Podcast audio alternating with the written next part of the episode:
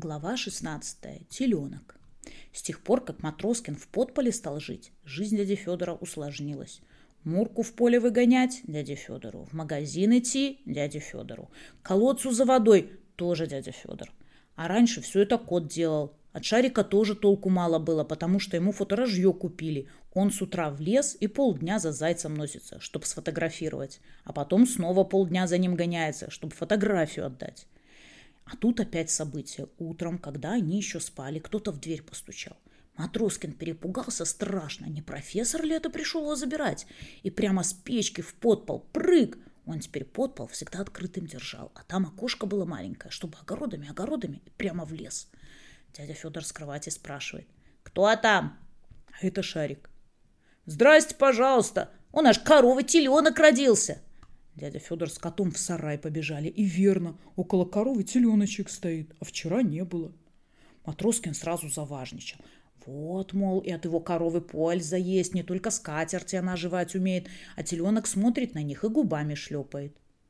«Э, «Надо его в дом забрать», — говорит кот, — «здесь холодно ему». «Что, и маму в дом?» — спрашивает Шарик. «Нам только мамы не хватало», — говорит дядя Федор. «Да она у нас все скатерти поест и пододеяльники. Пусть здесь сидит». Они повели теленка в дом. Дома они его рассмотрели. Он был шерстяной и мокренький. А вообще он был бычок. Стали думать, как его назвать. Шарик говорит. «А что думать? Пусть Бобиком будет». Кот как захохочет. Это ты его еще Рексом зови или Тузиком. Это же бык, а не спаниель какой-нибудь. Ему нужно серьезное название, например, Аристофан, и красивое имя, и обязывает. «А кто такой Аристофан?» – спрашивает Шарик. «Не знаю, кто», — говорит Матроскин, «только так пароход назывался, на котором моя бабушка плавала». «Одно дело пароход, а другое — теленок», — говорит дядя Федор. «Не каждому понравится, когда в честь тебя телят называют. Давайте мы вот как сделаем. Пусть каждый имя придумает и на бумажке напишет. Какую бумажку мы из шапки вытащим, так теленка и назовем». Всем понравилось, и стали все думать. Кот придумал имя стремительный, морское и красивое. Дядя Федор придумал имя Гаврюша. Оно очень подходило теленку. И если большой бык вырастет, его никто бояться не будет, потому что бык Гаврюша не может быть злым, а только может быть добрым. А Шарик думал-думал и ничего придумать не мог. И он решил, намешу-ка я первое слово, которое в голову придет. И ему в голову пришло слово «чайник». Он так и написал и был очень доволен. Ему нравилось такое имя – Чайник. Что-то в нем было благородное, испанское. И когда стали имена и шапки тащить, этого чайника и вытащили. Кот даже ахнул. «Ничего себе! Имечко все равно, что бык-сковородка или котелок. Ты бы его еще половником назвал!» «А ты что придумал, дядь Федор?» – спрашивает Шарик.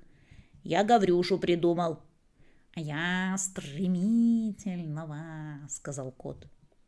«А мне Гаврюша нравится», — говорит вдруг Шарик. «Пусть он будет Гаврюшей. Это я сгоряча его чайником назвал». Кот согласился. «М-м, «Пусть Гаврюшей будет. Очень хорошее имя, редкое». Так и стал теленок Гаврюшей. И тут у них разговор интересный получился. Про то, чей теленок. Ведь корову-то они на прокат взяли. Дядя Федор говорит.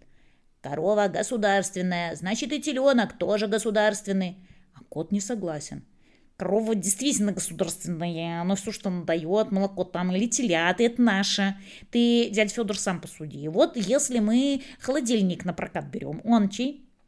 Государственный. Правильно. А мороз, который он вырабатывает, чей?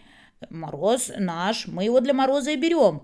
Вот и здесь также все, что корова дает, нам принадлежит. Для этого мы брали ее. Но брали-то мы одну корову, а теперь у нас две получилось. Раз корова не наша, значит и теленок не наш. Матроскин рассердился даже. «Брали, брали, но мы брали-то мы ее по квитанции!» И квитанцию принес. «Вот смотрите, что здесь написано. Корова рыжая, одна. Про теленка ничего не написано. Раз мы корову взяли по квитанции, по квитанции сдавать будем одну». И тут Шарик вмешался. «Я не пойму, чего вы спорите? Ты же Матроскин, собирался корову на совсем купить? Если она тебе понравится, вот и покупай на совсем, а теленок у нас останется». «Я с моей Муркой ни за что не расстанусь», — говорит кот. «Я ее обязательно на совсем куплю. Это я просто так спорил, потому что дядя Федор не прав». А пока у них весь этот спор шел, теленок времени не терял. Он два носовых платка съел у дяди Федора. Он был черненький, а мама рыжая. Но по характеру он в маму пошел. Ел, что ни попадя.